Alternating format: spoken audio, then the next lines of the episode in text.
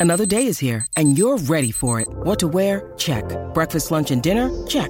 Planning for what's next and how to save for it? That's where Bank of America can help. For your financial to-dos, Bank of America has experts ready to help get you closer to your goals. Get started at one of our local financial centers or 24-7 in our mobile banking app. Find a location near you at bankofamerica.com slash talk to us. What would you like the power to do?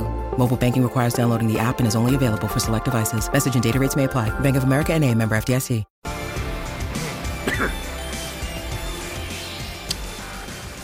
Malcolm Blight and David Wildy, Sports Day SA. Uh, power every moment with the Signet Power Bank. You can power the moment with the Signet Power Bank. Keep your devices powered this season. Visit signet.com. Well, the SANFL's been uh, kicking a lot of goals, Malcolm. Uh, first nine rounds, crowd's up 25%. We had the gather round here, which yep. was absolutely magnificent, and the explosion in women's football. Our next guest is Darren Chandler. Took over, well, three years in November and right in the heart of COVID, and things mm. weren't looking too good, but the footy landscape certainly is on the improve. And Darren joins us now. Darren, good evening. How are you? Uh, good evening. Very well. Um, what is the most pleasing? There's so much to. I mentioned a couple of things there. Crowds up, gather round, women's football, uh, and a pretty strong competition. Um, you must be really pleased with the way things are going so far. Uh, look, footy's in a in a really healthy state. Um, there's always some challenges, um, but uh, overall pretty good. Competitions uh, very even. Um, as you said earlier, the you know crowds are up. Um, the clubs have done a terrific job uh, in, in promoting their games this year. Um, and been supported by local community. Um, our our ratings uh, on TV, on our streaming services, you know, exposure on radio. I mean, it's it's it's probably more people uh, interested in uh, and involved in watching the SANFL than um, there's been for uh, a long time, which is great. Yeah, I mentioned you came in a pretty tough time too, right in the heart of COVID, but bit by bit, the the sky or the sun still shines, a blue sky, and things have got a little better there too. So hopefully that continues on that tra- trajectory.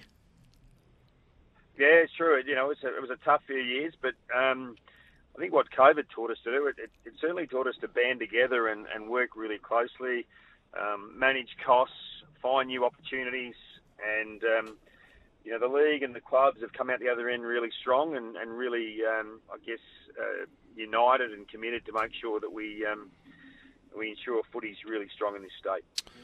Darren, I've, I've actually caught the streaming services, you know, just between ads and, you know, you try and watch as much footy as I can on a weekend. so it's it's been interesting to, to watch that and, and watch the SANFL unfold in that regard. I mean, that, I mean that's a bit of a coup, really, isn't it, for a lot of people that. And I just think of the people that can't get to the ground, you know, and they have their favourite teams in the SANFL. I mean, I, I, I, it's been it's actually been handy more than anything. It is, and uh, you know, between um, obviously our, our, live broadcast on Seven, our uh, games that are covered on radio, um, SEN. Um, and then to have SANFL now covering off every game from under 16s, 18s, Reserves mm. League, uh, our women's program, um, and then our league games to also being covered off on um, uh, the AFL app and uh, AFL um, uh, website is been uh, it's been extraordinary. So more people, our, our numbers tell us that uh, you know more people are um, uh, watching a SANFL footy than they had for a long time. And um, and then we've got our program, our, our partnership with uh, Community TV with the advertiser, where you know they're covering off under 15 games and 14 games and um, uh, and and SANFL juniors. So it's um, it, it, you know it's just uh, it's great to have that now. Yeah, it certainly is. Um, I want to ask you a question, just a personal question. As David said, you've been in the job, this one, you've been around the footy scene, you former player, former administrator in the SANFL. You're running the SANFL, which really looks on an upward trend. Everyone sees that. There's no AFL football boss at the moment. Could you put your hand up for it and just make some decisions? Because I'm sick of not getting decisions made at AFL level on a whole lot of stuff that I talked about at the start of the show. Darren, has anyone ever given you a phone call for that role? Uh, look, they haven't, but um, I'm, I'm, very happy doing what I'm doing. Um, I love uh, South Australia. I love footy in this state, uh, and we've got a terrific relationship with the AFL. So I'm happy to um, uh, provide any advice they, they want to hear. But um, No, no, going very well here. I'm very happy. Gather Round was great, wasn't it? Um, we we put on a great show. The SANFL, the AFL people came from interstate, and it, it just seemed to be seamlessly the way it was run over that uh, four or five days. Uh, look, it it, um, it was an amazing event. Uh, just um, to to pull that off, um, working closely with uh, the state government, led by the premier, um, the AFL, our SANFL clubs, community footy the AFL clubs for you know all of footy to unite to pull that off in four and a half months was was uh, was a credit to everyone. And uh, our team, you know, every one of our staff members it was involved with that, um, whether they worked in our finance department, in our people and culture, marketing, football. Everyone got their hands dirty and helped out. Um, and the most pleasing thing was uh, to get rewarded not only with an amazing event, but um, to secure it for a further three years. Mm uh, and and have the government commit um, together with the AFL and SANFL have invested in a, um, uh, in a in a facilities fund that can help drive the development of facilities right across the state has been um, been amazing. I think the competition's been fantastic too. We know Glenelg and Sturt lead the pack there, but who would have thought the grand finalists aren't even in the five, Norwood and North, and try picking a winner, the SANFL. There's no no given, is there? Every week you can see a West Adelaide win or a Central's win, and that's great. It's a thriving competition. It is. Um, our stats tell us it's the most even the competition's been for a, a very, very long time. Um, obviously, Norwood had a tough first eight rounds. I mean, they didn't get kicked off the park, but they just couldn't win a game, yeah. and then they won um, won three. And um, but it looks like you know them and, and Westies are out of the race, but every other team still mathematically a chance to play finals footy. Um, you know, Centrals, Eagles, South, uh, North are probably fighting out for that fifth spot. Port look like they might secure a spot. Um, and Sturt, uh, Glenelg and Adelaide, are, I guess, are fighting out for um, those top three positions. So really, really even, which is pleasing, um, and we should have a terrific final series. Certainly should. Uh, bye week. I, I, just can't remember the reason why round 15, after round 15 we have a bye. Darren, someone asked me today. I've asked five people and no one's given me an answer. Please help us, will you?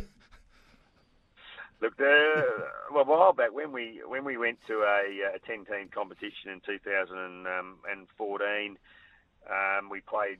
We, we took it back to an 18 game season, um, which means you play everyone twice.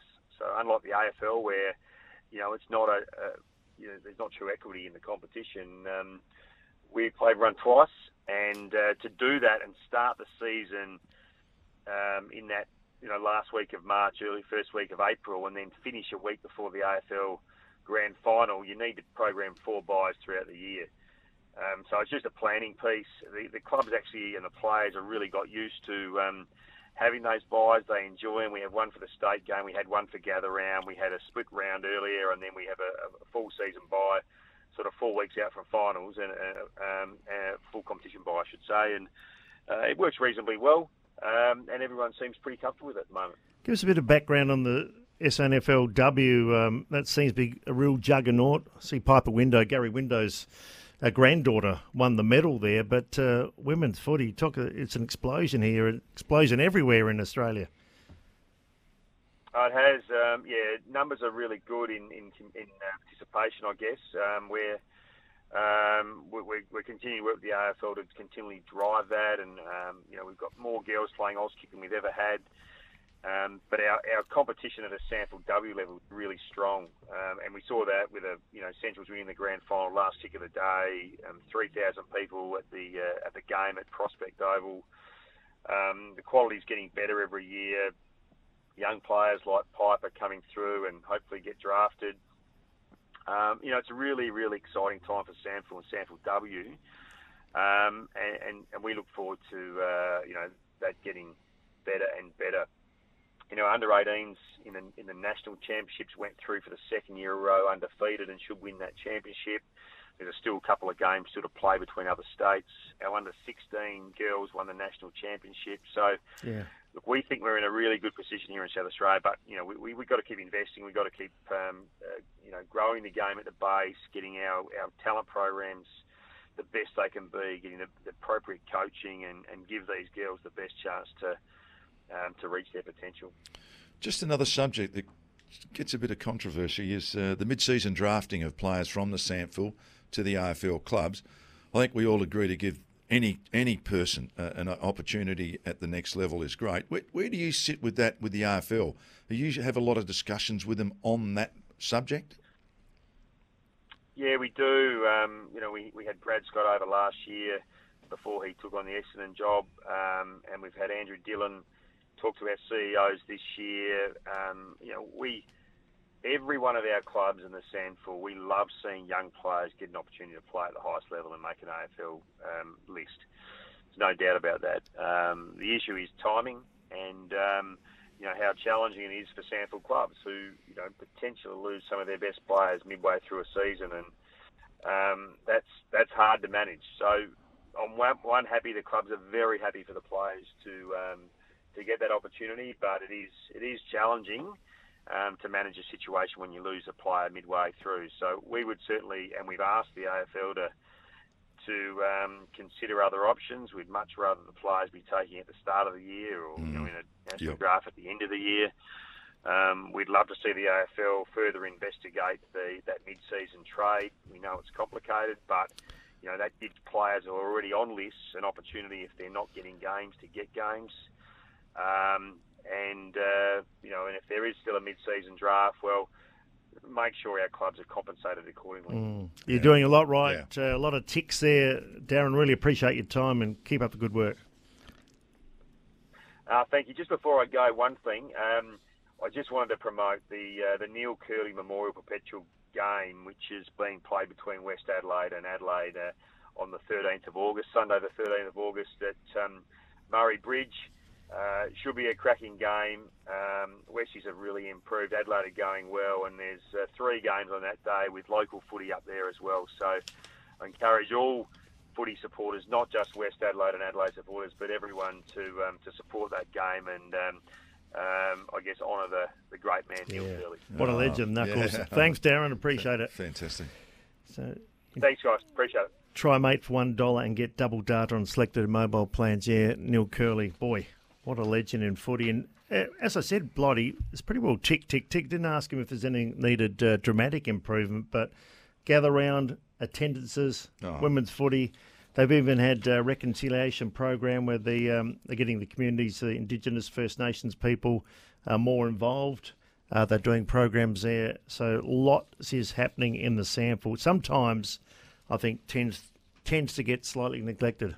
Yeah, and uh, it's a development competition now, and I think Darren and the whole SANFL scene is that they know that it's a wonderful place for people to play sport, but also develop young players. Yeah, so get out and support the SANFL. Our guest there was CEO of the SANFL, Darren Chandler. It is six forty-three.